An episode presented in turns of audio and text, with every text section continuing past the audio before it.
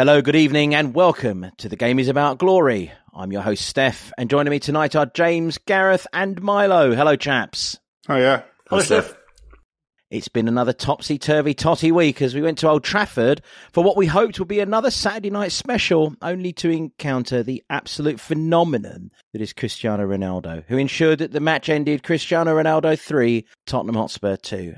We'll look back at some of the key discussion points and later in the show, we will evaluate the top four as they stand right this second. Uh, look, our top four chances did not end at Old Trafford, but there's no doubt that we are entering the business end of the season. So buckle in and hear us out as we break down the race just for you.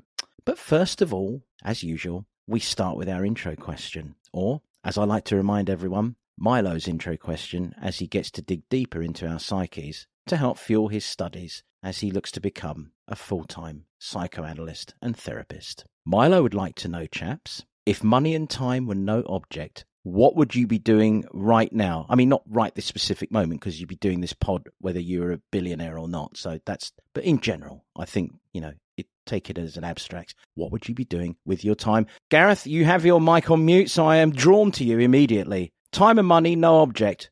Where are you?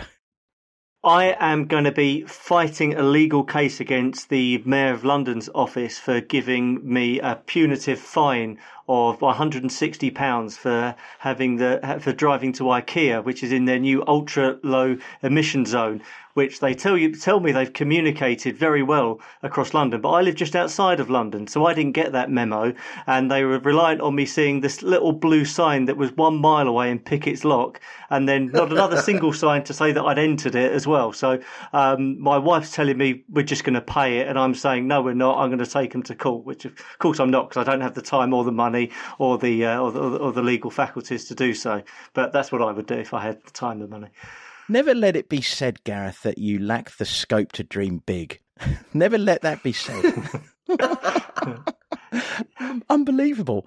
Uh, Milo? Um, I would be putting together a bid to buy Chelsea Football Club and run them into the ground.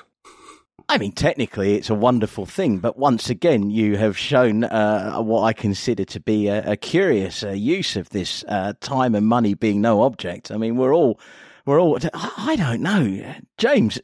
Uh, come on, come on. What, what, bring us, bring us away from these moments. There's a segue, which is the uh, the Russian link. I would, if time and money were no option, I'd like to have an Ogliarch's private yacht and be touring the, the West Indies, watching the England cricket tour, um, bouncing from island to island, drinking rum, um, watching cricket and swimming in the sea. There we go. There we go. Yeah, We're a little sorry, closer. if I can just segue back into mine, make sure you don't go into the ultra low emission zone that Mayor Khan may have uh, surreptitiously erected without you knowing so.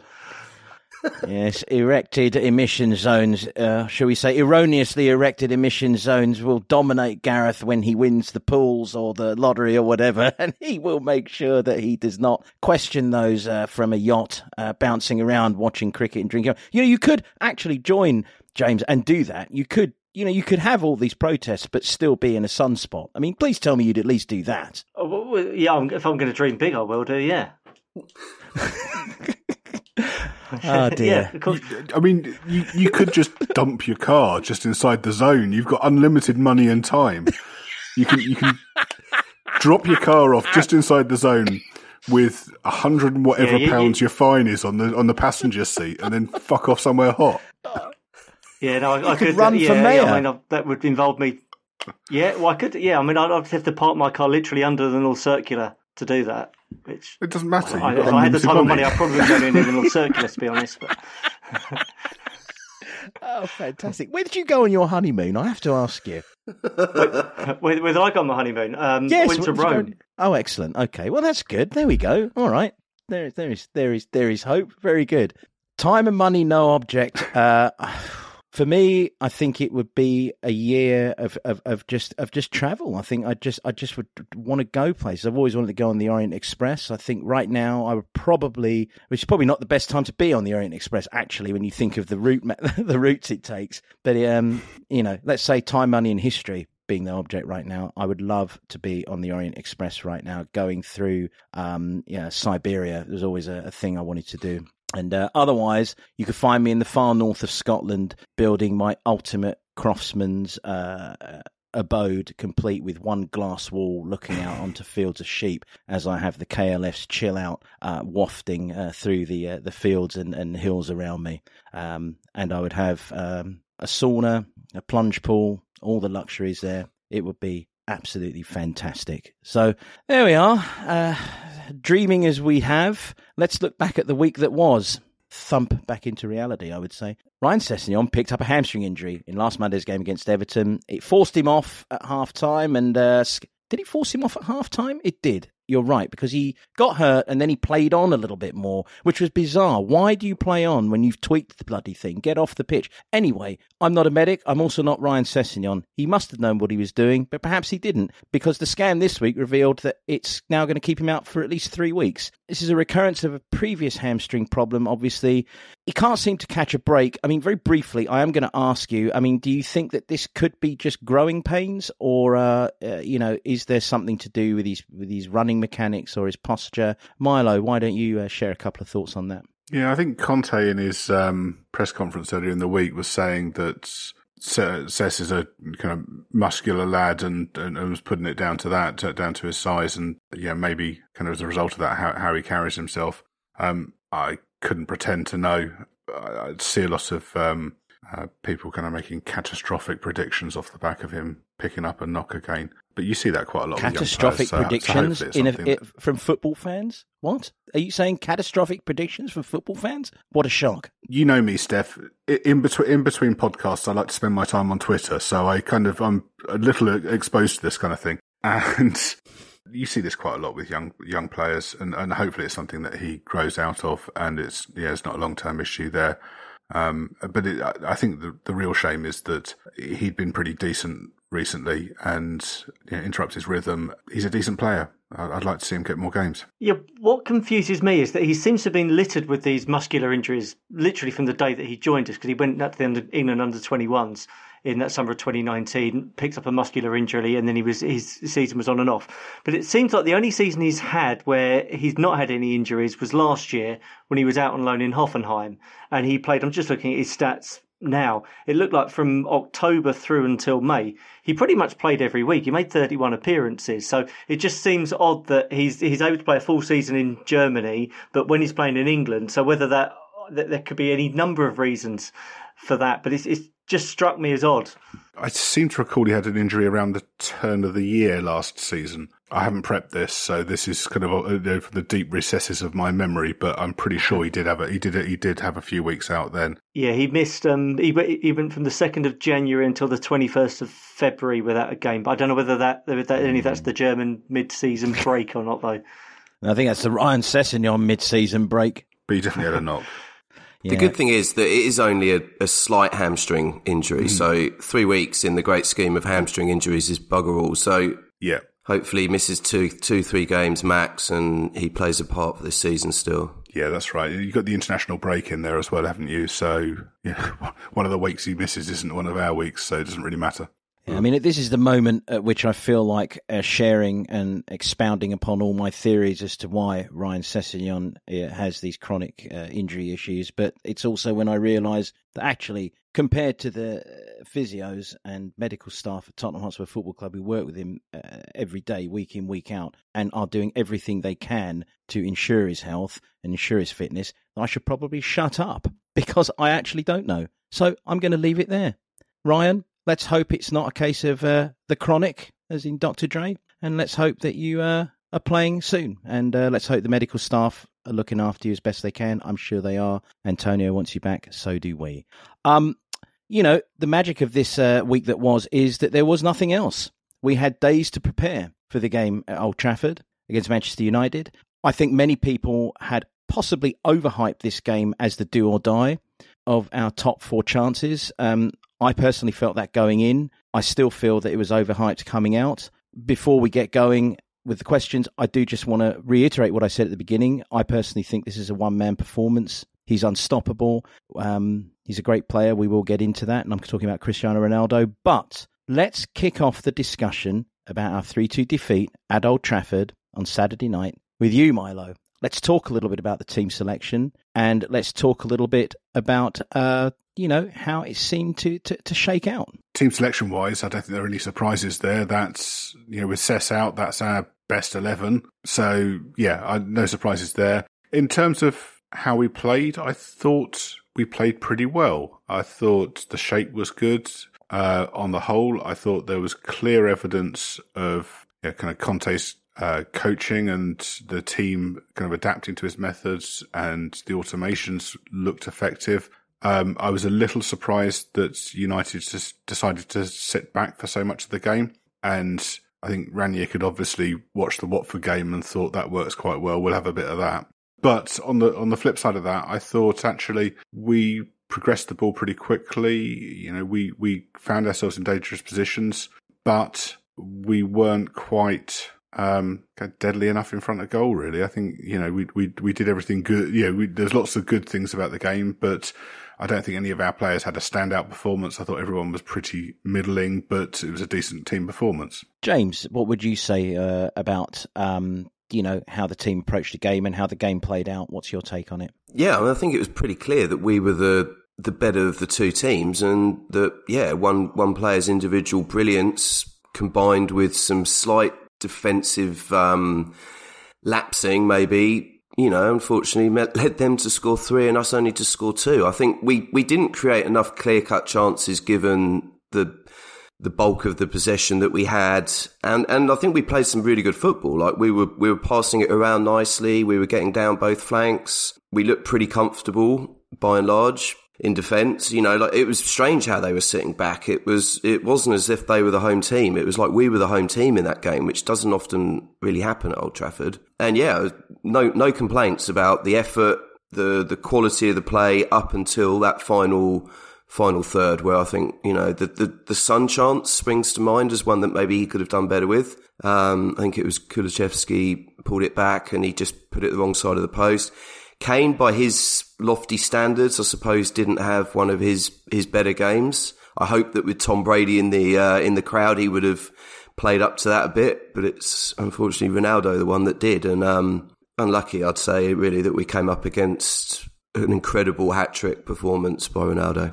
Yeah, and Gareth, you uh, to complete the uh, the triumvirate of views, um, give us yours. Yeah, I think the performance was just a bit vanilla for me. It was. Um it, it, wasn't on the levels that we've seen the performances against Manchester City and, and Liverpool. Neither was it anywhere near as, as, as, dreadful as we've seen recently against probably Southampton and Middlesbrough, were the, probably the nadirs of recent form.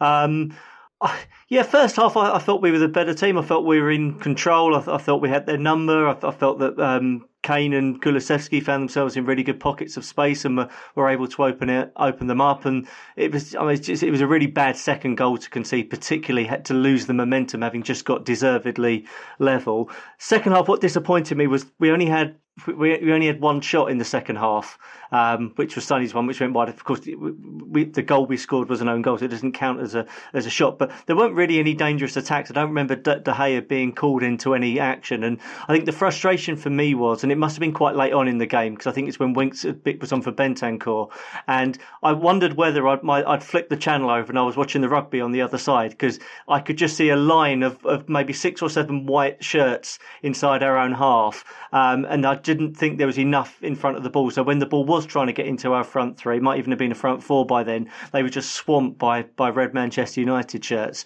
It was. Um, so it was it was it was a flip of a coin match, and it will it will come down to the the greatness of Ronaldo winning it for them in the end. Um, we've been on the other end of those flip of the coin games, and probably if we look look back, we played very well at Manchester City, but on another day that, that might have gone the other mm-hmm. way as well. And I suspect that we lost three two at City, but we'd won three two at United a few weeks later.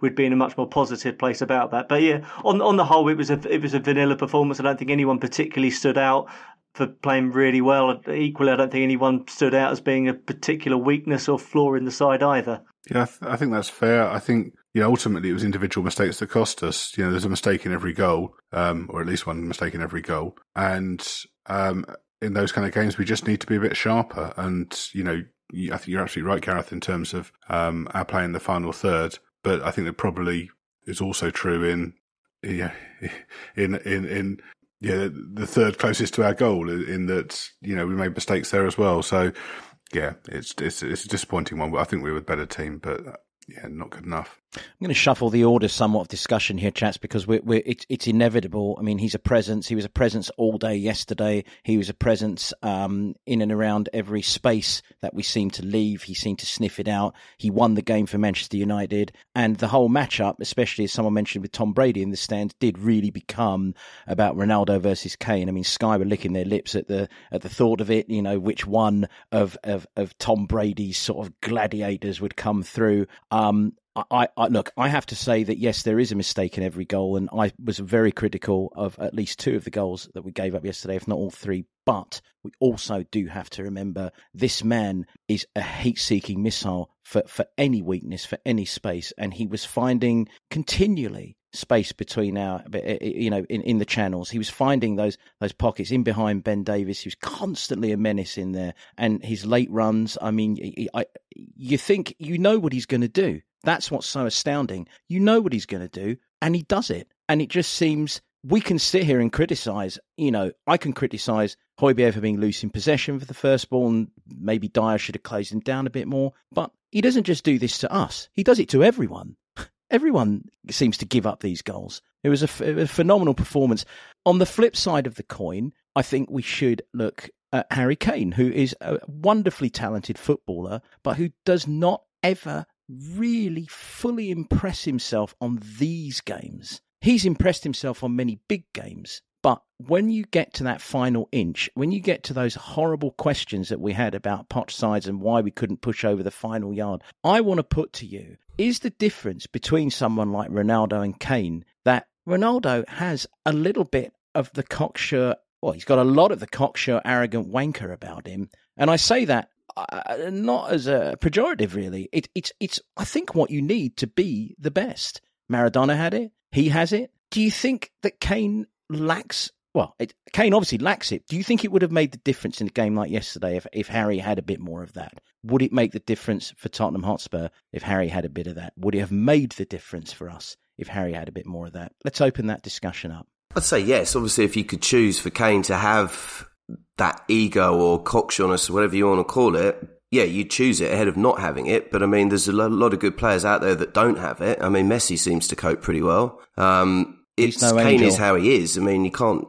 But you know, you, you we can't. You know, there's a lot of time Kane does do the right thing. I mean, I think in the the point you make about does he step up enough in big games is an interesting one because you know over his career at the moment you probably say no, he hasn't done it enough, but he's clearly good enough to step up in big games. There's no one he hasn't scored against. Like Man City away, he scored two good goals. It's you know it's within his within his uh, talent to certainly do that, but yeah, he hasn't done it enough. I think it's pretty clear that you know he's very single-minded, isn't he? But he's not a bastard. And yes, that's that's Ronaldo is a bastard in spades. And I mean, you know, as you know, I make notes during the game, and I think where are we? I think this might be after the third goal. It might be the second one or the third goal, but I wrote, I hate Ronaldo. He's such a petulant cunt. And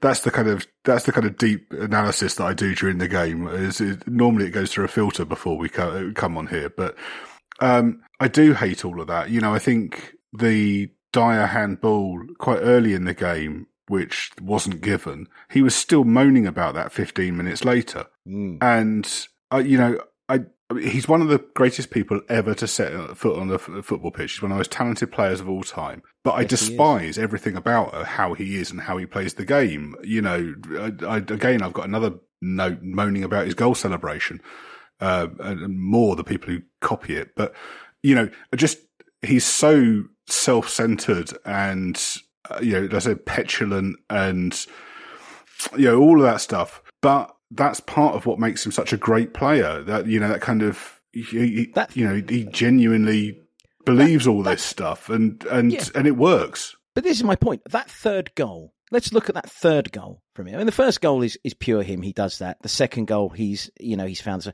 that third goal is all about two things. He wants it more than anyone else on the pitch, and he wants it for himself he doesn't care about that Manchester United as a club, I don't believe as much as he cares about his story. And he knows he gets to that ball, he scores that third goal, his hat trick, his game, his glory, and you can't deny it. He deserved that, right? Yeah, I mean, he's probably the greatest header of the ball of all time, isn't he? I was going to say, I think there's two mistakes in that. I mean, obviously he gives Romero a shove, doesn't he? And Romero mm-hmm. um, kind of half tracks the man. Uh, the, is it Varane who makes the run forwards? Uh, half tracks the man who goes forwards, and then Do- Doherty doesn't jump and allows Ronaldo to climb over him. And so, you know, there's two there's two clear mistakes there. But Ronaldo's one of the best in the air if not the best in the air of all time. He made that header look like a tap in, and I don't believe it was. That's what. Yeah, he did. He did. It, it, wasn't easy. It wasn't a gimme, was it? No, it wasn't a gimme. he made it. If Doherty jumps an inch, it doesn't go in. Well, I don't think Ronaldo allowed him, but yeah, you're right. But Gareth, I mean, you know, again, let me let me reiterate, maybe sort of re-angle it as well. You know, do we ever see and, and look i love harry kane and i don't want this to be seen as a criticism of harry kane. As you said uh, james he is who he is and he's a wonderful player and a wonderful human being. I'm just looking at this eh, you know from a very very analytical perspective. Do we ever see harry be a bastard like? Do we ever see Harry force that moment in the box from a set piece? Do we ever see Harry continue? He's starting to talk more to refs, but do we see him like walk it mm-hmm. like he means it? I mean, do we see that? Are we seeing that? Should yeah. we see more of it? I, I think we do. I think everything that you've just the way that we've just described Ronaldo's winning goal, you could insert the name Kane for Ronaldo and insert against Tottenham and against Manchester City. You think Kane's winning goal against Manchester City, it was that determination, it was the leap, it was the I'm getting on the end of this ball. We nudge. he shoved Kyle Walker out the way to plant the header into the corner and ultimately score the winner. Uh, I think if you ask fans of other clubs, um, I think particularly Liverpool fans will tell you that Harry Kane is a bastard on the pitch. You think about that challenge you put in on Robertson earlier in the season. I mean, I because I'm always at the home games. I see some. I see the amount of talking that he does with the referee, which I would say is the privilege of being the England captain, because it's exactly the same as I'd seen Alan Shearer and Steven Gerrard and David Beckham and John Terry do for for twenty years before that. So I think he has got that a bit about him. But ultimately, I, th- I think his character. He's an introverted character. Um, he is I, instinctively, I think he's a team player. I think we've seen something else in him in the last 18 months, which may or may not have been something to do with who his manager was at the time, but I, I won't get you drawn into that one now, Steff. Um, so I, I, I, think if you ask fans of other clubs, yeah, he's, he's not on Ronaldo's level in terms of his demeanour uh, and his me, me, me but I, th- I, think there is. He's, he's got his own goal celebration now. It's not as self indulgent as, as Ronaldo's one, but he has got the he, he he jumps and he kisses his wedding ring finger when he does it. Um, Brand Kane is uh, is starting to develop, but I would say he's probably just not a, a sellable enough character and individual in this and personality in the same way that Ronaldo is. So you won't ever see that like for like. So there's only one of the two of them you can imagine having a mirrored bedroom ceiling, isn't there? In fairness, the one who has a mirrored bedroom ceiling, again, as much as I hate to admit this, is probably worth it. I mean, let me say publicly on this pod, I can't think of a 36 year old male who looks better than him. My God, I don't know if that's genetics or hard work or what it is, but he is in incredible shape. Let's be honest though, like over the course of the last 10 games, Kane's been the better footballer. Like, yeah, mm-hmm. Ronaldo had a phenomenal game there against us, but over the last, say, 10, 10 fixtures, yep. 12 fixtures, however many, Kane's been better. Kane's all round play is better. Yep. Um, he's probably still, what, either level with Ronaldo or just one ahead of him in terms of overall goals in the season, um, and could still finish ahead of him. Ronaldo hasn't been playing as well as he did against us for the last few months. He just happened to have a fucking hell of a game against Tottenham when Dr. Yeah. Tottenham came to visit. It's a very good point. There was a good article in the Athletic I found earlier about Ronaldo, and really it, said that this was his best performance and his most involved performance since his um, since his debut against Newcastle earlier in the season. So the amount of touches he had of the ball was was his most of the season yesterday. Um, there's examples where you can see him going back and supporting the right back to link up play to get United out of um, out of a press. So it's um, I, I think that you know Awesome's right he's not been as consistent as Kane. I mean, look, he hasn't played what the last two or three games because he's there's probably been some sort of disagreement or misunderstanding between him and the manager, and um, Kane has been the been the better player in the calendar year of 2022, but Ronaldo has that in his locker that he can pull out one of those 10 out of 10 performances, and mm. sort of Sod's law suggested it had to come against us in, in those circumstances yesterday. I think that's entirely right. I mean, I, I wouldn't swap Kane for Ronaldo, or not not Kane this season for Ronaldo, but Ronaldo's peak performance, I think, is probably above Kane's. I think Kane is better most weeks, but Ronaldo fully on form can win a game on his own, and Kane doesn't do that probably enough, not enough. in the key games. Yeah. yeah. I think, you know, exceptionally strong points made by all, and I have to say I agree with them all. And uh, absolutely, I mean, I, I don't think I would want to swap Kane for Ronaldo for a variety of reasons, but I just do, I do, uh, in closing this particular or bringing this particular conversation to a close, the one thing I, I do always wonder is, you know, at those moments when it's 2 2 at Old Trafford with 10 minutes to go, and, you know, who wants it more? And I'm sure Harry wants it, but is he prepared? Eh, can he do what someone like Ronaldo can do in that game, in that moment? And I accept Gareth, he did it at Man City, but there was less pressure. We weren't expected to do anything at Man City. Let's face it, we went up to Old Trafford yesterday and there was, know, was proper pressure. So it'll be interesting to see how it unfolds. And obviously, Harry's got a lot longer left in his career than Cristiano Ronaldo has. But once again, I, I do think it's well worth paying tribute to, to Ronaldo's uh, just marvelous performance yesterday. I mean, it really was, and uh, you know it would be churlish not to. At the same time, I agree with you, Milo. He's not exactly the most uh, ingratiating of human beings. Um, but from Ronaldo, let's go and discuss another player that begins with R, whose career uh, has uh, a long time to go. Uh, let's talk about Reggie. Let's talk about his performance. Let's talk about Reguilón's performance. Um, you know, he's come in, uh, obviously, for, as we've discussed, for Ryan Sessegnon. Um, let's talk about his performance yesterday. Did we feel he uh, he rose to the challenge? Did we feel he did enough? Um, where do we feel his career is going with us? He didn't have a bad game. I mean, obviously there was no choice but for him to be thrown into the starting eleven. Um, I don't think it's a, a, step up or a step down from Sessegnon. And you know, Reggie's got talent going forward, um, a little bit less so in defending. And I think that second goal was clearly poor line holding by him. And um, I mean, it was one of those annoying VAR decisions where they were like quickly showing it for one second and then moved away. I mean, the, the release point of the pass for Matic is the key there because Reggie was stepping up, just probably not quick enough. Um, but no, I think he's, I think him and Sessegnon is a, a good level of cover for that position. I think he's he's a good young player. That's about it at the moment. Not he's not great, but he's certainly not bad. Yeah, I agree with that. I think it was a pretty average performance, but I think pretty much all of our players had a pretty average performance. Yeah, his positioning for the second goal was poor. He wasn't paying attention, and uh, you know, I thought he had a better first half than the second half. So, you know, particularly going forwards. Um, the one thing I am beginning to think. So he's what is he? Twenty five now.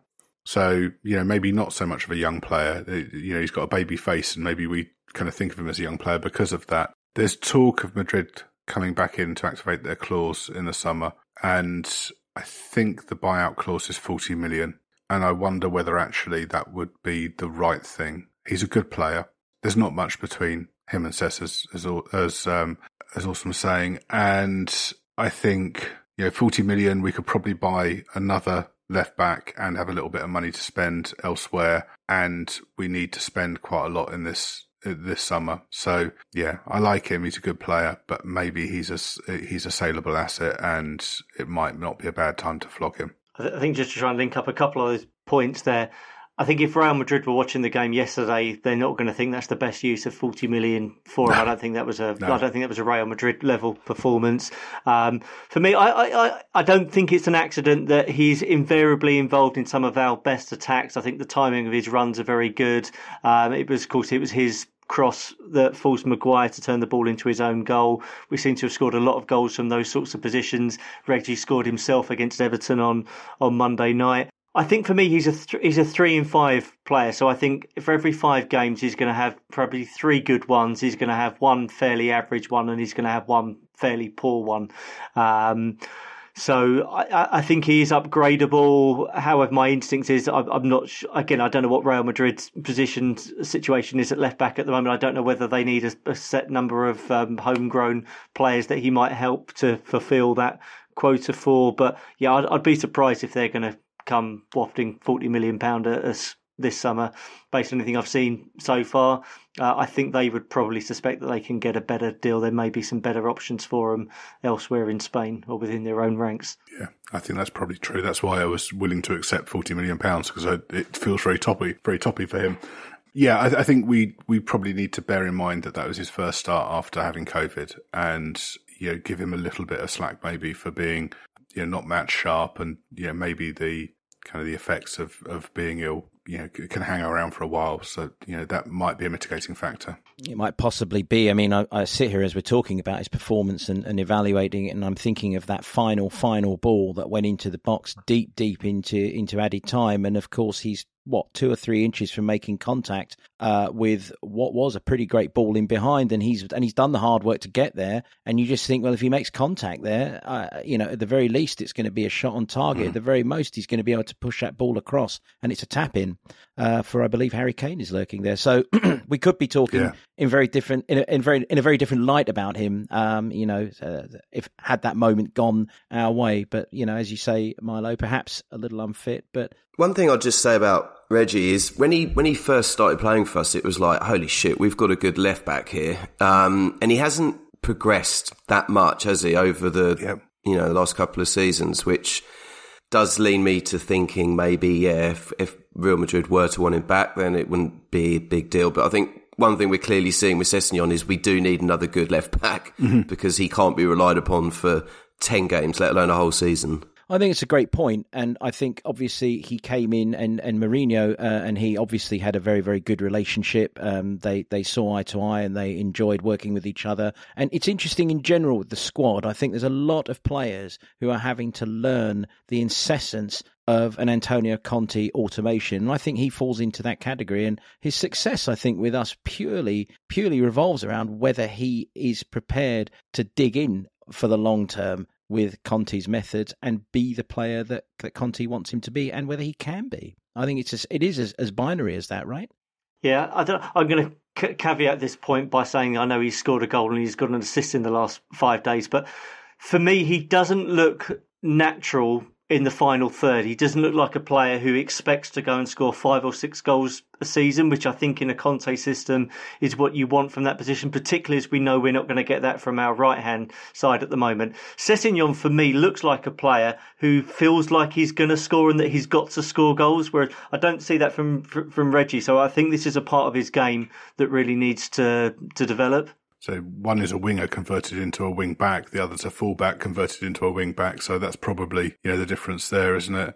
I wonder if he's suffering a bit from Son's. Um, I don't want to say poor form, but Son's not on the form of his life at the moment, and for for Reggie to have a big impact in the you know the final third, he kind of needs Son to step up a bit and interchange passes a bit better, put some away. You, I mean, somewhat piggybacking off the uh, Reggie there, and bring you. You've brought up a very good point about Sonny yesterday, and I do. I mean, he he was not at his best, and he does seem to be somewhat struggling uh, a little bit with both decision making and final product. And there were twi- twice yesterday early in the game, and I go back to Harry Kane for a moment here. Twice our star players and the two best forwards in the Premiership probably, you know, if you were to, to, to, you know, level it out, you would probably agree with that. They both passed on very, very good chances early on to have a pop at goal. Harry had a window which you'd expect him to take. It was a it was a glorious window in the first five minutes, and Sonny had the same not so long afterwards. Um, and just before I, I, I, go to you, mine, I just want to throw this out there as well. How many times can a player slip before the kit man shows up with a longer with a longer studded boot? I, am not really too sure how that works, but sorry, Milo, I know you were trying to get in off the back of that. Yeah, I mean, I just don't think that um, the kind of three four two one formation suits Son. I think he spends too much time in areas of the pitch where he's not particularly effective. He's not great at you know, picking up the ball from deep and, and, and progressing it. You know, um, starting off with his you know kind of his back to goal. His best play for us predominantly has been when he's come out from wide, cutting into the edge of the box, and it doesn't see him enough in those in those positions. I mean, it's one of the reasons why earlier in the season um, I was so much in favour of three five two because it would get him you know into better positions. But with Kulu coming in, uh, it's very hard to make an argument for that unless we start playing Kulu as a, as a number 10 with two, two in front of him, but that doesn't really fit our defensive shape. Um, so, yeah, I just don't think the formation suits him particularly. Gets the best out of him. Got to say though, it's interesting you say that because several times yesterday he did get the ball with his back to goal. He did turn inside and he did surge and he was getting through. He was cutting. He was cutting a path. He was cutting a pathway. And and uh, you know we've seen Sonny go past three, four, five players at a time and take shots before. He just doesn't seem to be doing that right now. I'm not saying he can't do it, Steff. I'm just saying that if you want the best out of him, that's not the area of the pitch you want him to spend most of the game in. Right, but I'm, but I, I no, no, it wasn't. It wasn't necessarily a comment based on yours. It was, it was, which I agree with you, and I agree with what you're saying. I'm just saying I find it interesting whether there's something going on in his head because he's just not shooting as much as he used to. He's a player who was very willing to shoot on sight. You know, I, I wonder what's going on there. If we think of the best play we've seen from him over the last you know month or so, and there's been games where we've been absolutely um, you know praising tra- praising him to the hilt. It's when Kane's dropping deep and playing the through balls, and he's he's on the shoulder of the last defender and, and, and running through. Um, you know, United playing, uh, you know, dropping so deep yesterday mean, means that there weren't the opportunities to do that, and you know that's probably the main reason why Rangnick decided to set them up like that. Yeah, I mean, I, again, and I'll, I'll, belabour it one more time. I just, in general, I think it'd be interesting. I mean, I'll, I'll, be looking for this on Wednesday at Brighton, and I'll be looking for it on Sunday against West Ham. It just seems to me he's a little shot shy, and he's just not quite as willing to take a take a pop. And for a player who has the shooting range he has, I, I, I find it, you know, it, it's quite surprising. But but before we move on, does anyone uh, actually, Gareth? I'm going to ask you this because this is a technical question about like you know how this kind of stuff works, and I know you've seen it in your time. What what on earth is going on when a player slips over three or four times uh, and and you know why isn't someone showing up and saying well i mean isn't this the sort of stuff that players look at when they go and walk the pitch before the game? And isn't that what the background staff do what the coaches are doing? They're looking at the turf they're saying you might want to consider a longer a longer stud today. Why on earth when he slipped over once that's fine twice three four times? And and two of those moments i think cost us on major breakaways what do you think happened there? How does that work? Gary Neville said it in commentary, which, which we had in the UK. He said it's, it's only happening to Sonny. It's not happening to other players. Sometimes you watch a game and lots of players mm. slip over, and you think, you know, a lot of people have become um, have, have, been done by a late rainfall or, or, or, something else that's affected the pitch surface. Um, yeah, I mean, no idea. I, I, can assure you that no one will feel worse than about that than the kit man the kit man will be the one who will ultimately um, feel responsible for that because I, I, know how not just our our kitman Steve Dukes, but I, I know all kitmen um, feel particularly responsible for um, you know for players' footwear and, and and and for kit. So perhaps it was just a bit of a freak occasion. But um, yeah, I mean, it doesn't look good when it's it's it's one player and it's the same player who keeps falling over. You, you spoke about decision making. Yeah, the, the, the decision to wear a pair of slippers rather than a pair of football boots ultimately is done for. Well, the the devil is in the details, and maybe these are all parts of the things that Conte's referring to. Uh, you know, uh, when when he talks about us still learning and still growing. Um, penultimate question: The last time we played Manchester United, it led to Nuno's sacking. How much of an impact has Conte had since that game, the 3 0 defeat at the lane, which of course Ronaldo also decided to show up for, and yesterday's game? Yeah, for me, it's, it's, it's chalk and cheese. We were we we were sleepwalking into absolute mediocrity at the end of October, at the end of the at the end of the Nuno reign. Uh, of course, there's lots of teething, or there have been lots of teething issues, but you're starting to see a far better coached team now that have a plan. It doesn't always work, but it's it's a team that definitely has a plan, uh, and it's trying to. Um, there's a there's a plan in place. We were we were going nowhere very very quickly under Nuno and Nuno, and that was highlighted um, in that game at, at, the back end of October. It was a it was Halloween night, wasn't it? It was a real fright night for for all at Spurs.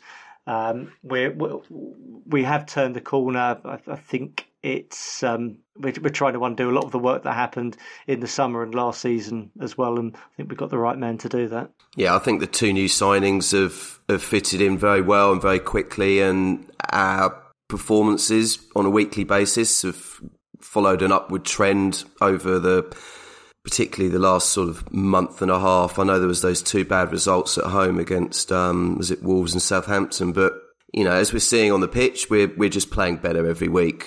Um, we're better coached, and I think the Conte effect is is largely responsible for that. Yeah, you know, we're moving the ball better. We're creating more chances. we you know there's a, there's a shape and identity about the side. There's still work to do, but I think we're you know markedly improved to how we were at the you know the beginning of the season. So, our closing thoughts on this game at Old Trafford. Uh, one positive, one negative. Chaps, um, fingers on the buzzer. Three, two, one. Milo. I will say my positive is we came back from behind twice, um, so I think that showed a little bit of spirit. You know, it wasn't a it wasn't a game where we rolled over. I thought you know we were the better side, but you know we were, be- were beaten by the better player. And my negative is kind of the flip side of that. We were the better side, uh, better side, but came away with nothing, and that's happened a few times this season. And we, you know, when when we have these kind of performances, we need to capitalise them. You know, if we want to do, if we want to achieve anything, we need to take something from games when we're the better side. James? I'm kind of torn between our general uplifting performance quality and choosing an individual. I think I'm going to go individual because we've spoken a bit just then about how our performances are getting better under Conte. But I thought I thought Kulusevski had a decent game, and he, you know, I've, I picked Bentancur previous week when we asked about positive, but Kulusevski does fit in well in this team and um, and this league. So I think of of our, all of our players, like you say, didn't no one had a great game. They were probably all sort of sixes and sevens. I'd say he was certainly a seven. And my negative, uh, I think our defending from set pieces is a problem, and it needs work and the training ground quite quickly. For for me, the positive is, and this, this links on a little bit to what's the difference between the Nuno team and the Conte team. I love the fact that Ben Davies and Romero are getting involved high up the pitch. So Davies had it was involved in a good move and was rightly flagged for offside, and then went on to score. Um, Romero for his involvement in the second goal, it was a it was a give and go. He kept running, he kept getting himself into the box. So I think that's really good, and we have started to see that more often that those those wide central defenders are getting involved in attacks. But for me, the negative is again is is Romero, who is undoubtedly one of the best defenders that we have bought uh, in in many many years, and I'm sure will go on to be one of our best central defenders for a long time. But he's got a lot of flaws in his game, um, and this constant need to want to shithouse all the time um, is really going to get him in a lot of trouble. So you saw, I, I only saw it when I saw the replay when Maguire put through his own net. He looks at Maguire and he says something to him. Um, and of course, the egg's then on Romero's face because it was his fault that Ronaldo freed himself of him and and scored the third goal. It's the and we keep seeing this from Romero. It's just something I've. It's a, it's a nagging concern that I've got.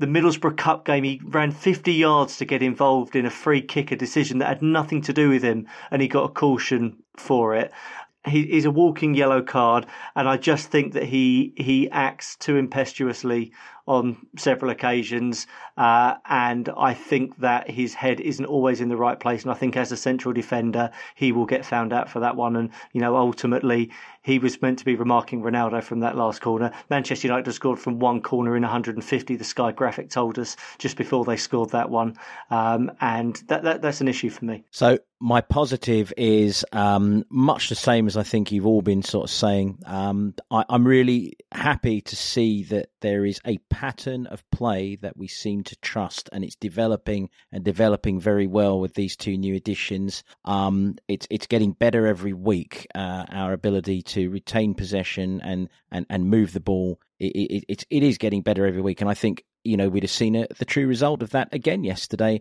had our star players been on it, and they weren't. Let's be honest, our star players weren't on it. That's not my negative. My negative is actually that so much was put on this game as being, you know, Champions League, top four or not. And there's so much of this pendulum swinging week in, week out from, uh, particularly from our supporters. Uh, it's becoming very frustrating. And uh, in way of uh, what I think is actually a very convenient segue, we're now going to discuss in some detail um, the race for this fourth place that everyone is getting uh, their their knickers in a twist about. Um, you know, we need to remember that we're not like there, there aren't three games left.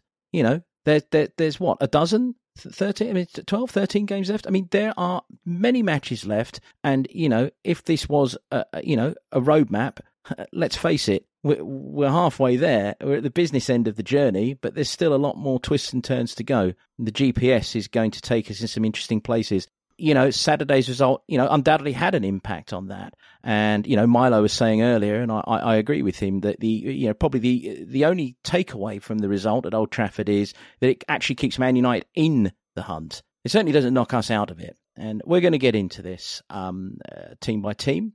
So let's start with Arsenal. Uh, they've had a mixed season, but they've picked up form over the last few months. There's no doubting that. It's probably down in part to having played the fewest games of the fourth place contenders and thus having more time to rest and prepare for games. Uh, Gareth, I'm going to be going to you for each of these uh, teams with a kick-off here on their stats. What do their stats tell us about their season and their prospects? Can I, can I just start with a general stat here? Because I'm quite proud of this one because I managed to unearth this one myself. That since 2011, every team that has finished in the top four has at some point in their se- that season gone on a streak where they've won four consecutive league games. So I just want to leave that there as a, as as a reference point, um, and to let you know that Arsenal have gone on a four game winning streak on two occasions this season. So for me, their, their stats are, are, are pretty good. I think they've got the big Mo behind them. They have got um, some difficult games coming up. They've probably got the harder run of fixtures to come. They've still got to play Liverpool. They've got to play Chelsea. They've got to go to um, to, to West Ham. They've got to travel to, to us, which historically has been a game that they they've not got many points in over the last few years. And they also play Man United at home as well. For me, Arsenal are favourites to win it, to, to to win that fourth spot. I think that they have got the they've, they've got the best schedule, not necessarily the run of fixture, but they got the best schedule, and they have had since Christmas, since they got knocked out of the FA Cup, that they can concentrate on just league game after league game after league game because they've not had any European commitments this year, which I think are massive. They have a number of key games. I mean, all I'd, I'd say about them is, despite the good run that they've been on recently, they haven't really picked up any results that you wouldn't have expected them to get. Perhaps beating Wolves twice just a week after we'd got beaten by them and after Wolves had gone to Old Trafford and won. Maybe it was a bit of a red herring. Um, so on the whole, they've they've taken care of the games they needed to take care of. They've they've been that you know, traditional Arsenal flat track bully.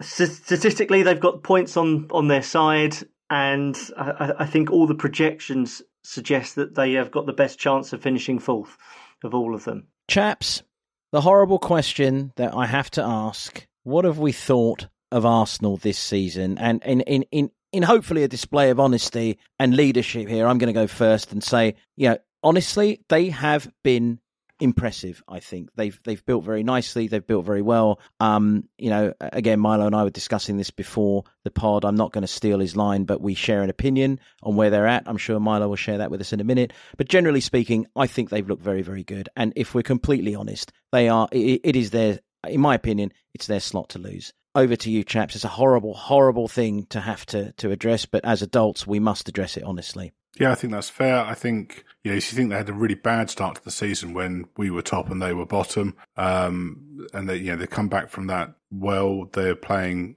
some good football. Um, they've had the softest run of any of the contenders we're talking about here, which I think we do need to take as a consideration. Um, and it'll be interesting to see how they cope over the next few weeks because they've got a tougher run of fixtures and that could be really telling. Yeah, the the comment that you were referring to there, Steff, was that I think that there's an air of kind of the early Poch Spurs about them in terms of kind of the young players coming through and what appears to be, you know, quite a happy camp and everyone pulling in the same direction. Their signings in the summer look pretty good on the whole. And, you know, there's a couple there that have kind of proved me wrong in terms of, you know, my assessment of them before they signed them. So I think from that point of view, yeah, pretty impressive.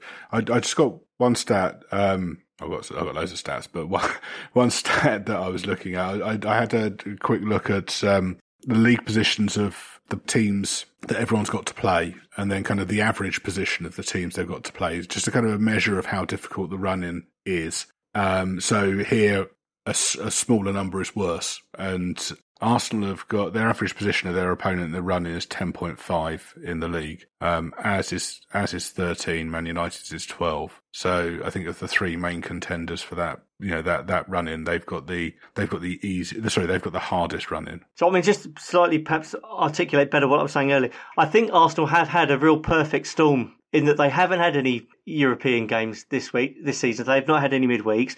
They've had a fairly fortuitous run of fixtures since about the middle of December, where they've not had to play any of the top teams. they didn't play Liverpool because Liverpool were in the League Cup final. Um, Okay. Of course, they didn't I'm gonna play cut, us because I'm, I'm, um, I'm one of their sorry. I'm, I'm sorry. I'm going to cut you off. I'm sorry. You're hiding behind stats at this point. Binary, s- 10 seconds. What have you thought of them this season? You can't hide behind stats. Do you think they've been good or not? As impure as you will feel, be honest. Yes or no? Have they been good? They they have been. They've they've won the games they've needed to win. They've looked good doing it. Ultimately, ultimately, you can lose the games against the three best teams and still get accumulate enough points. I think that's what they're going to do this year. I, I think you're being a bit shy on Mike here, Gareth, because uh, there's been times when you've watched them and in the chat you've been absolutely glowing about their performances. You've you've said that they're very impressive uh, after quite a few games. I remember this year. I, I was earlier in the season. I mean, I'm I'm slightly hardwired. One of my first football memories was Anfield in '89, so I can never watch Arsenal doing badly and assume they're going to do anything other than end up smelling of roses in the end. So that's that's slightly my own um, that's my own issue that I've got to try and deal with. As my friends would say, you're hardwired to self destruct. That's for all the heavy metal fans out there. Anyway, uh, sorry. Um, one more, one more word, James. You're not getting away with it either. Come on. Okay, I'll, I'll tell you a quick story. On Saturday night, I went for a uh, friend's birthday drinks, and unfortunately, around that table, there was at least three Arsenal fans who took great joy in telling me how you know how well they're doing in the league and how fourth place is basically theirs in the bag. And as we all know, as Tottenham fans, assumption is the mother of all fuck ups, and I hope that they're basically just jinxing themselves because they haven't beaten us yet at home. I'd rather be playing them at home than at bloody Death Star. And um, there's plenty of football still to be played this season. Almost a third of the season still to go. So they can uh, shut the fuck up for now. Yeah, they, they do enjoy existing in a state of hubris, don't they?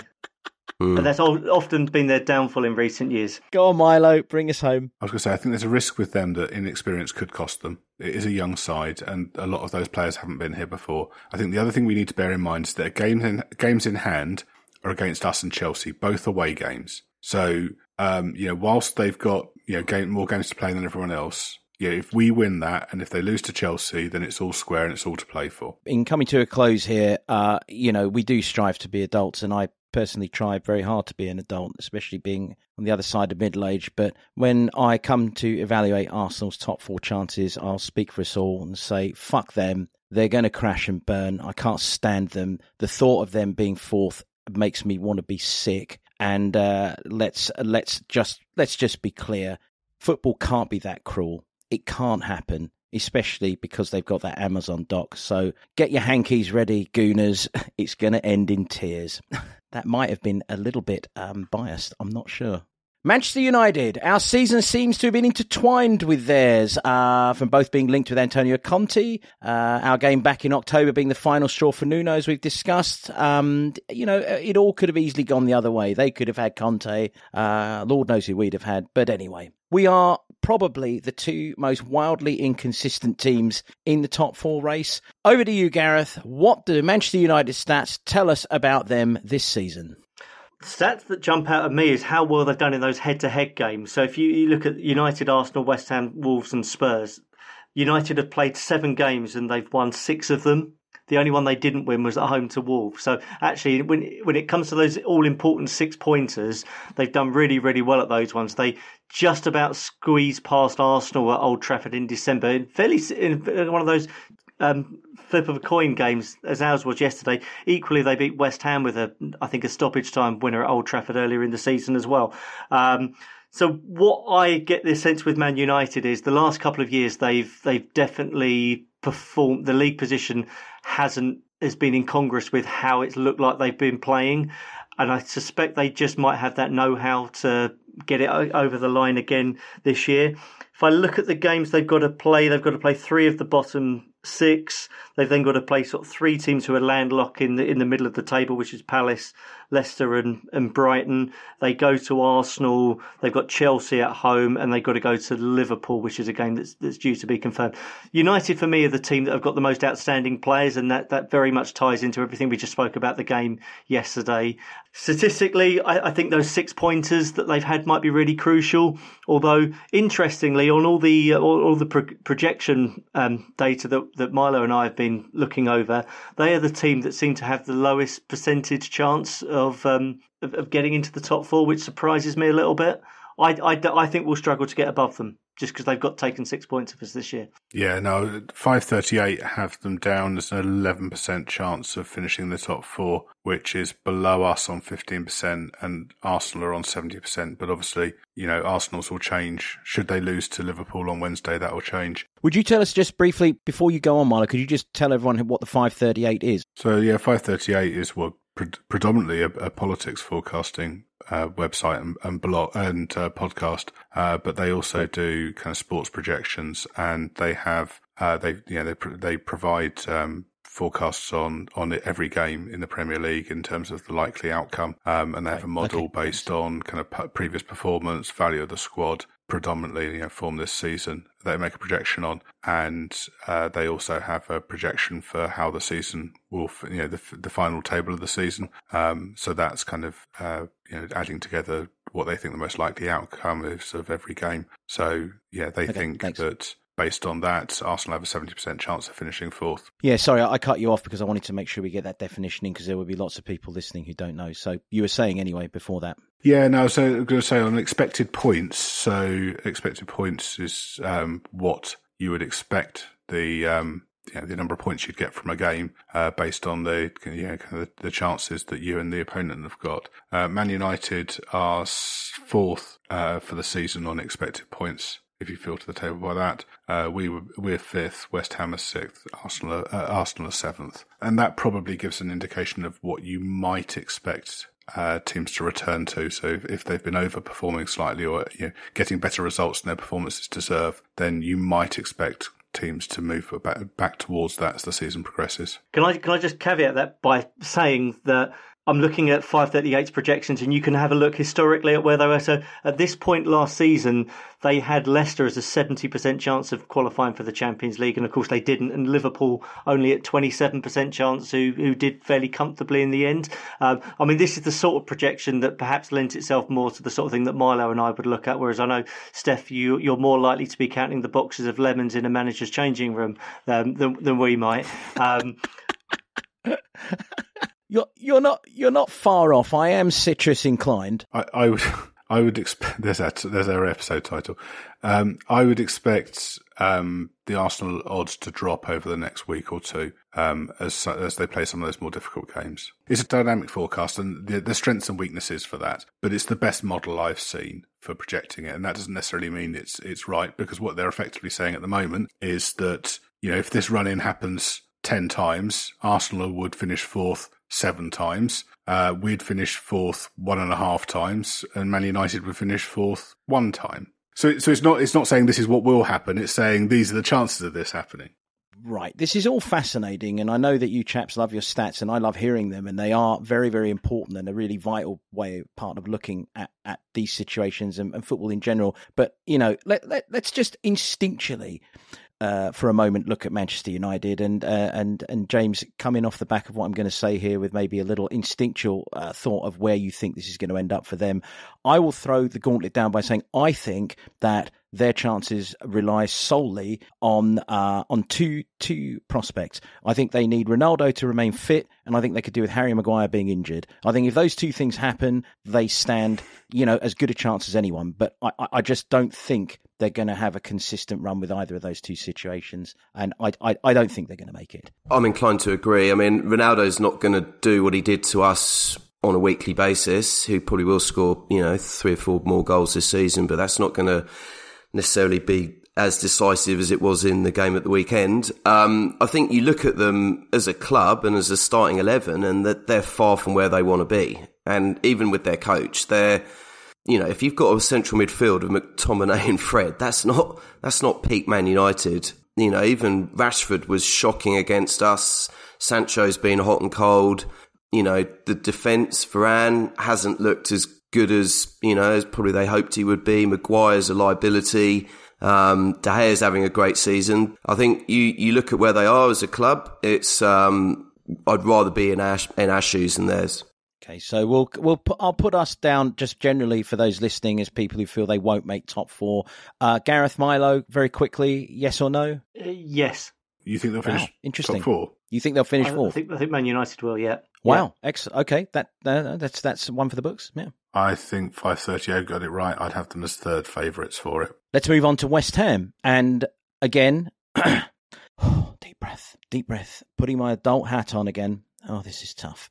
Davy Moyes has worked wonders in his second spell at West Ham undeniable. He has. Uh, they finished sixth last year, which is a major achievement, uh, and you know maintained a push for a top four place while still remaining in Europe, which is a difficult thing to do. Um, you know, I think right now their form has dropped off um, a little, and they are starting to pick up injuries to key players. Uh, and you know, I think it's fair to say a tough schedule is finally catching up with them. You know, regardless of the win they had today, which I, you know, a very emotional win with Yarmolenko scoring, and uh, and by the way, and congratulations to him for that. I'm, uh, uh, you know, I think we'd all agree we're pleased that he managed to uh, mm-hmm. have a little bit of joy in his life right now. So good for him. But you know, Gareth, you know where I'm going. You know what I'm going to ask. What do West Ham United stats tell us at this point of the season? Um, West Ham stats tell us again, looking at that mini league of how they've got on against the, the teams around them. They're they're okay at home. So they've beaten Wolves. They they, they beat us. They lost them to Man United, uh, but they're not very good away from home. So they've lost at United, they've lost at Arsenal, they've lost at Wolves, and they've still got to travel to us next week. Um, the so West Ham's big issue will be the fact that they're still trying to juggle Europa League games at the same time. Albeit, in fairness to them, you would have said if there was ever a run of games that were going to hurt them, it would have been playing away at a team like Seville on the Thursday night before then travelling back and, and playing a good Aston Villa team who are on form. And by all accounts, they they they disposed of Villa quite convincingly this afternoon. Um, West Ham still have to play Manchester City and Chelsea. Of course, they've got that what would be six pointers against Arsenal and, and Spurs, uh, and then they play a lot of the teams down at the bottom as well. I think that they are a Declan Rice injury away from, from really struggling and really falling off. But of course, there's, there's no reason to suggest that Declan Rice is going to get injured. But I do think he is their key and their most significant player. Performances have dropped a little bit in the second half of the season generally for them. I think that usually you find that experience of, of being in these positions and getting over the line is usually quite significant. Hence why I think United probably will. I think that's what will work against West Ham. I think if we beat them uh, next weekend, we end their top four hopes with that one six pointer. In terms of being an adult, my my contribution to that would be that they've done extremely well to back up a good season last season, and Moyes has clearly turned them from a a joke of a club into a you know a serious top six um, you know force. And Bowen looks an amazing signing um, but he's just made them generally a bit more solid. But I am fairly confident that we can come out on top of them next weekend and I think that ends their top four push. Yeah I think 538 has them down as have a 3% chance of finishing in the top four. Yeah I think that could be zero very very very soon They've got the, second toughest run in. Um, they've got the European distraction. I don't really think they're in the chase. Yeah, I mean, I've noticed that every time I have written them off, they've pulled out a result. But I just think the sheer physicality of the season is going to render them, uh, you know, competing for Europa League. Uh, I just, I, I, again, I don't think it's a reflection of their talent. I do think they're doing very well. Um, I just think this is this is going to be physical. It's it's it's a very simple equation. I don't think they're going to make it. And qualifying for Europa League two seasons on the trot would be a huge achievement for West Ham. Uh, you know, I think Moyes has done a fantastic job there. Done a really really good job. Good lord, I'm going to be employing the shower heavily after the recording of this pod because so help me God, I agree with you. Oh, it feels dirty, doesn't it? So let's cleanse ourselves somewhat by discussing Wolves, who uh, moved ahead of us in the table this weekend and uh, thus find themselves in our discussion, if not realistically the big discussion, I don't think. Um, it seems like a tall order for them. But, Gareth, what do the stats tell us? Stats tell us about Wolves is that they don't score enough goals throughout the season. Um, they are very capable on their day. They've they've got a very set system, formulaic system that the manager's done very well actually to introduce in such a short period of time. So ultimately they they probably run out of games. They've only got nine games left, um, which means the maximum number of points they could get is 73, um, which I don't think they're going to get because they've still got to play City, Liverpool, and Chelsea all before the end of the season. Um, interestingly, they've, they've they've played all of the other teams in this little mini group. Um, they've got nine points from the from the eight games that they've played, um, which sadly included three points at, at our place not so long ago. Um, but yeah, I, I think that uh, stats tell you they don't score many goals, um, which ultimately means they probably won't win enough games. I think they are genuinely a contender for that last uh, Europa spot, whether that's in the Conference League, um, whether that's in seventh place or not. But they're not going to have enough to to challenge for the top four. Gentlemen, yeah, I think that's absolutely right. I think that's absolutely right. Again, 538 have them down as having a less than 1% chance of finishing in the top four. I think that's right.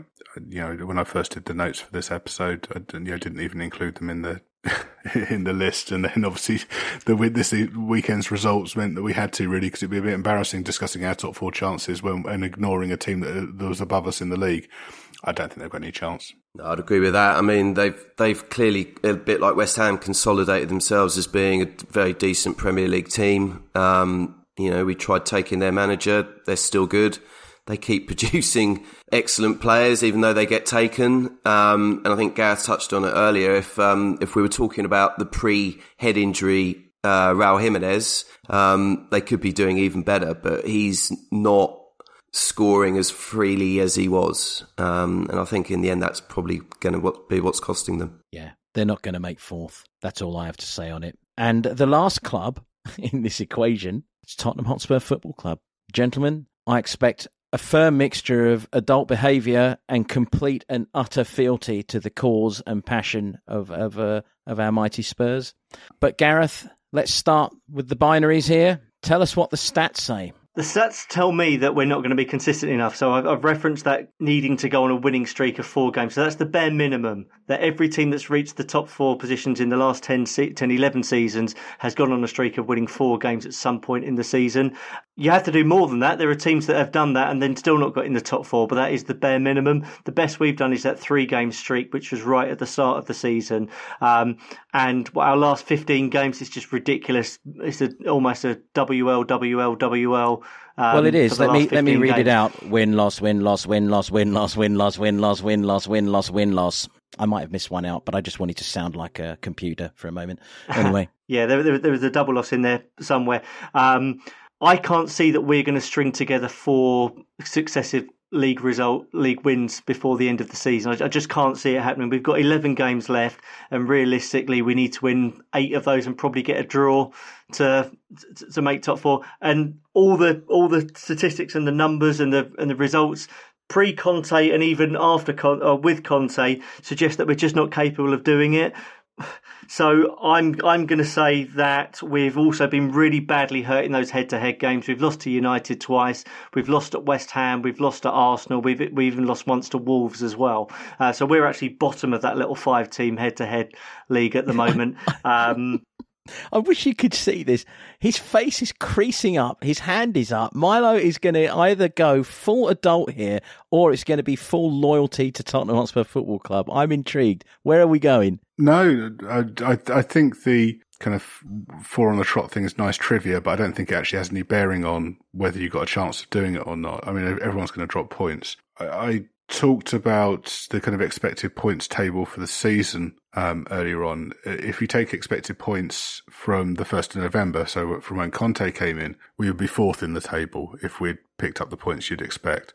So there's been a marked improvement. And when you look at our form over the season, and you know, Gareth talks about that kind of mini table, but obviously that Arsenal performance, the first Man United performance, you know, um, those were under Nuno when we were a, a far weaker side than we are now. There is an issue with our consistency, but we've had a very, very heavy fixture list. I think now that we don't have cup games, and I think we've got a little bit more time to prepare once we get into next month, I think we'll start seeing the benefits from that. And you know, for all the talk of, you know, I think when we talked about Man United, you talked about the experience and, uh, you know, kind of quality of their side. But, you know, given the choice, I wouldn't swap Son and Kane for any pair of any of the other team, you know, teams we're talking about in contention for this. And if Son and Kane can hit form and play as they have been, you know, uh, you know, Man United game accepting you know, over the last few weeks, then I think we've got a chance. Again, five thirty eight have us down at uh, was it eleven percent? Fifteen. Fifteen percent. Fifteen percent. Yeah, that feels about right. You know, I think Arsenal are strong favourites for this, but I think we're the best of the rest. And if we, if you know Arsenal Arsenal lose to Liverpool on Wednesday, they lose their games in hand against us and Chelsea, then we've got to make sure we're in best you know, in the best position to take this and, and to, to pick it up. And if they lose those games, then actually those you know those forecasts are going to be wildly different, and you'll probably find that you know the two of us will be around forty percent or something like that. So this is a, dy- a dynamic environment. They you know they have got games in hand, they have got the points on the board, but that can change very quickly. James, No, I mean, I suppose echoing that point that under the steward, you'd, you'd want to be under the stewardship of Conte in this top four battle. I mean, you're one of the more optimistic of us all, Steff, and it is nice to slip into that. You know, we, we still have a chance, but if you look at if you look at how up and down we've been over the course this season and the trials we've had with having to, you know, replace managers, you know, deal with a bit of a, a clear out of quite important players in the January transfer window. It, it's been a tumultuous season, this, and we're probably not good enough to be top four, you know, overall. The league table's a funny thing. I mean, for the first 10 games, it's not worth the paper it's printed mm-hmm. on. And then you get down to this last 10 games of the season and it, the fixtures slip away like, you know, sand through an hourglass. And before you know it, you've got two games left and there's nothing to play for because we've lost to West Ham and Arsenal have already, you know, got it in the bag. But, um, yeah, 15% chance does sound about right. Unlikely, but possible. And I'll allow myself to be optimistic for another couple of weeks. Yeah, look, allow me to bring the citrus into this equation and allow me to offer what I think are some very, very cogent points that uh, should give all Tottenham Hotspur supporters hope if they can remain detached from the undulating uh, ups and downs of uh, social media around them. I think we've got to look at the fact that these two new players we brought in are really starting to find rhythm with us. They're really starting to settle. We are seeing an establishment of the Conte pattern of football coming through. Even in defeat yesterday, we've agreed that the pattern was set and the pattern was good. And actually, if our star players had performed even 15% better, we would have won yesterday. Um, and I do think if we can get Oliver Skipp back, I think our chances are, are, actually beginning to look increasingly strong. This is going to be a psychological battle. Um, and providing Antonio Conte has managed to get into the players' heads in the right way, and I think the last couple of weeks we've seen his media reactions tempered in a way that shows he is understanding that he can't undulate as much and he can't be as up and down. Um, you know, I'm going to discard the form that we've shown, the inconsistency, and I'm going to actually back us to go on a run, and I'm going to back us to to I'm going to back us uh, to to sneak in there. My you know practically common sense tells me we are not the favourites. Yeah. But emotionally, I can find justification for the fact that we will sneak in there. And until it's mathematically impossible,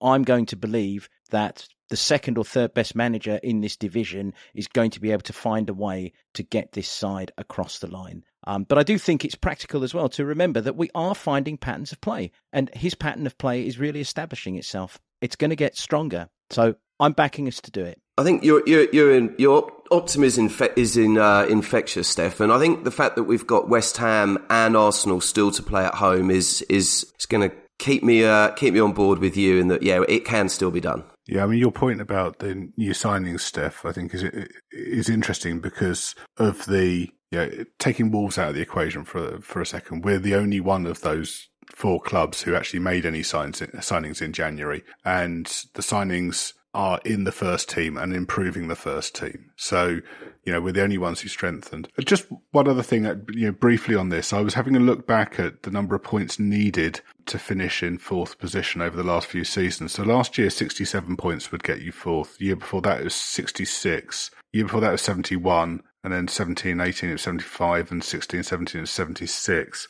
I think this is probably going to be a season where it's going to be a higher one again. Um, you know, Arsenal currently are on 51, you know, with us on 45. I think, I reckon it's going to be about 72, 72, 73 this season. Completely disagree. I think it's going to be around 66. Arsenal have got 36 points left to play for. Man United 27, West Ham 27, Wolves 27, us 33. I don't know, Steff. I think you're probably being a little bit pessimistic there with Arsenal with 50. No, they would be optimistic. I would be being optimistic. it's optimism to think that Arsenal aren't- uh, Arsenal won't make it. You see, because they'll just crash and burn. You see, that's in my world. Lots of lemons under my desk right now, boys. I think we're probably looking around 70 points to to, to finish fourth. Yeah, m- my estimate is that 70 points would be enough this year, which for, for us would involve getting another 20, 25 points from the 33 we've got remaining. So I think the margins are just too tight, and we, we, we, tend to be playing in a lot of these um, toss of a coin games at the moment where they could go one way or the other. We've got 11 games. We really we need to win eight of those and get one draw. I, I think it's more realistic that we win six of them, and that's that's based on fairly recent form as well. I, I've got I've got to say I've got I've got no particular issue with us not getting the top four this year. I think that um, it's such a long time ago that we finished in the top four um, that it's really not something that we should go into seasons expecting. Um, I think we've got a better manager in place now. I think the other thing, just to just to counter it, I'm, I'm not trying to. Well, I am being the Eeyore of uh, of our group this evening, um, but you've spoken about the importance of Conte and having Kane and Son. But ultimately, I think football is a weak link game, and I think that we have got several weak links in the team and we will get exposed and that's why we're not consistently winning games at the moment it's because there are weak links that, that do pop up and do get exposed every now and then and I think that's what's going to stop us getting those eight wins that we need till the rest of the season Right. Well, I'm going to uh, slowly bring this to a close. Uh, the lemons are under my desk. Um, I'm hoping that uh, I'm hoping that last bit from you gets edited out, Eeyore, because it can't be finishing like that for Pete's sake. Bloody hell. Good Lord above, even though you're probably practically right, but let's whisper that. Let me just say if the unspeakable, unthinkable, and unmentionable doesn't happen, and we don't finish fourth, would you rather finish eighth? Or do you want to be involved in these middling uh, European trophies that seem to do absolutely bugger all for anyone involved in them other than, uh, you know, cost them a lot of money and, and injuries and, and so on and so forth? I'll say yes. I would rather finish eighth, but with a huge caveat, which is that there's no way Kane's going to stick around if we finish eighth.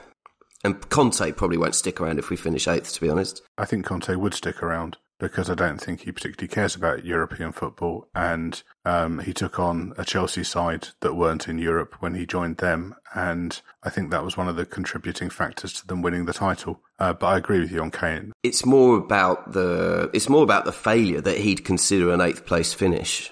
Mm, I think he'd blame it on the squad, the club, and you know what he took over. I, I think he will have factored that in when he joined. I, I think he'd be he'd welcome a clear shot at at silverware that you know without with less games next season. I, I think it's a purely binary decision. I would like love to have the opportunity to have next season without any European midweeks in them, if, unless it's the Champions League.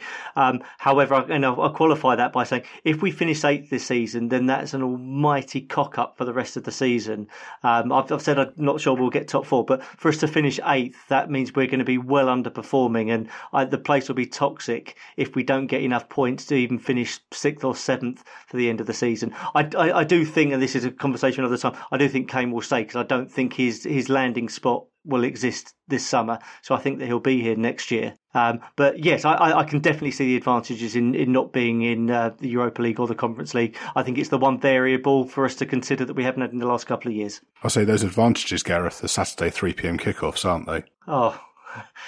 Well, that and also actually, you bring up Harry Kane and you bring up a landing place. I think that this is a very, very pertinent point, and I'll, I'll make this the final point. Um, you know, no shitty European competitions versus being in the big one. With the World Cup taking place next winter, means that Harry could actually be a little more rested going into that World Cup, which would surely appeal to him and his super agent. Um, so, you know, everyone listening, marvel at this. We've managed to give you this scenario where we will, of course, finish fourth because we're Tottenham Hotspur and that's what we do. But should we finish eighth, it will be a magical and, and, and, and, and very positive moment for the club going into next season. And it will be why Harry Kane stays and Antonio will be there and we'll win the league uh, next season. So, whichever way you pan it out, it's going to be all right. Okay? Just take a deep breath and remember Bullshit. that.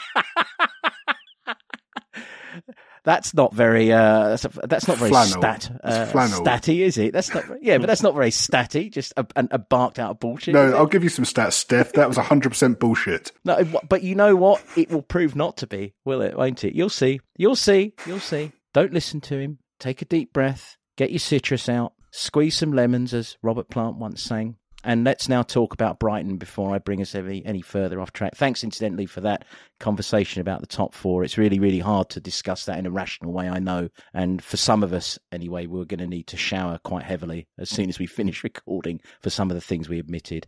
But yes, let's talk about Wednesday. Uh, we travelled down to the South Coast to play Brighton. They're always a tough opponent. Potter is, of course, someone that I think we've all expressed great admiration for. It's not been a happy stamping ground for us uh, these last few years. Um, I, you know, I think the team picks itself. I'm just not even going to ask that question. The first 11 picks itself.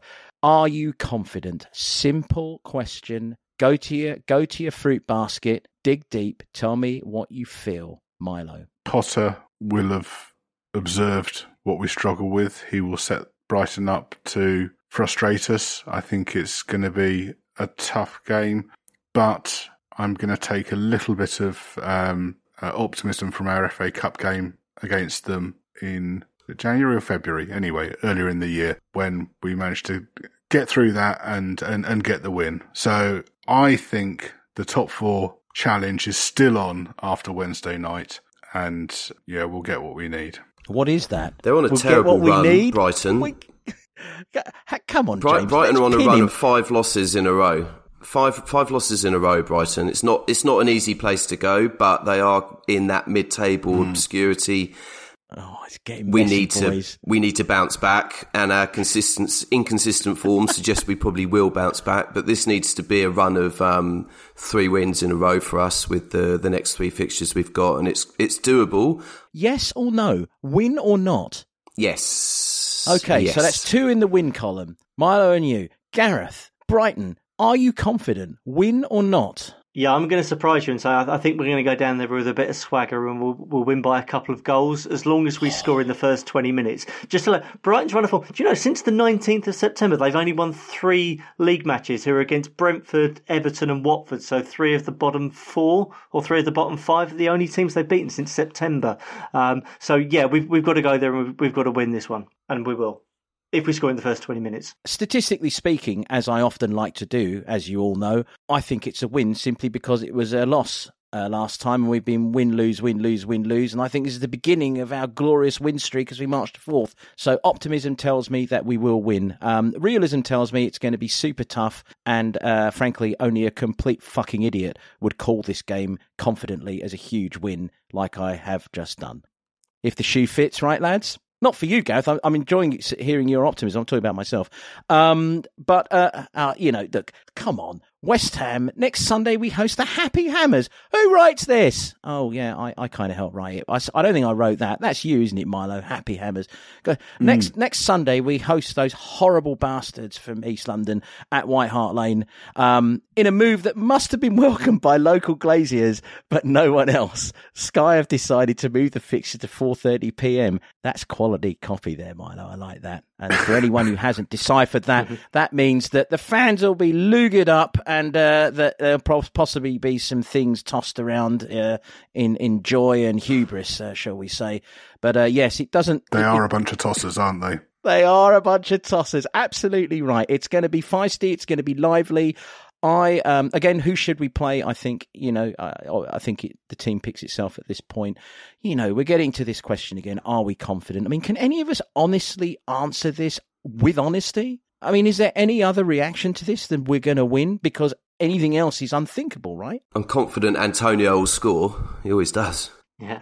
I'm hoping he's not fit, to be honest. For me, West Ham is always the banter game of the season. Just crazy things happen when Spurs play West Ham, and it seems that the team that most needs the win for whatever reason um, gets their nose blooded in, in some form or another. The best thing that can happen, of course, is that West Ham go to extra time against Seville on Thursday night and are absolutely shattered going into that game against us on Sunday. And we will have had a 24 hour um, head start on them for that one. Um, yeah, it it's such, a cliche because it's a derby, but the West Ham game, I think it's the hardest one to predict every season. You you never know what's going to happen in those games with them, and I, I'd be loath to give any sort of accurate projection of, of what's going to happen. Yeah, I think that's fair. I think we're the better side on paper, but they've again they've got some standout players and they've got some players who tend to turn up against us. We need to win this. You know, if know, if we, if we beat them, it takes them out of the race for the top four. I think it completely finishes any chance of that, and we can't afford to be dropping points. It's a home game; we need to win it.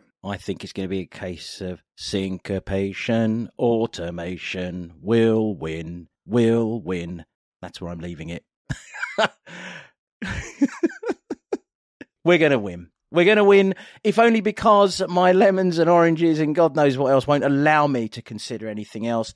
We'll be back next week to discuss these games against Brighton and uh, and West Ham, and uh, we'll see if citrus really is king. Uh, thanks very much, chaps. Much appreciated. Cheers, Steff. Cheers, Cheers, Steff. Steff. You can find us on Twitter and Instagram, so give us a follow, say hello. And if you've enjoyed this pod, or indeed any of our pods, please tell your pals and leave a glowing review on iTunes and Spotify. As always, thanks for joining us. I turned 55 the day before Brighton, and uh, right after the Brighton game, I'm joining James on his yacht. We're going to drink rum in the in the tropical uh, climes of wherever his yacht's going, and uh, going to dream big, as you should too. Have a good one. See you next week.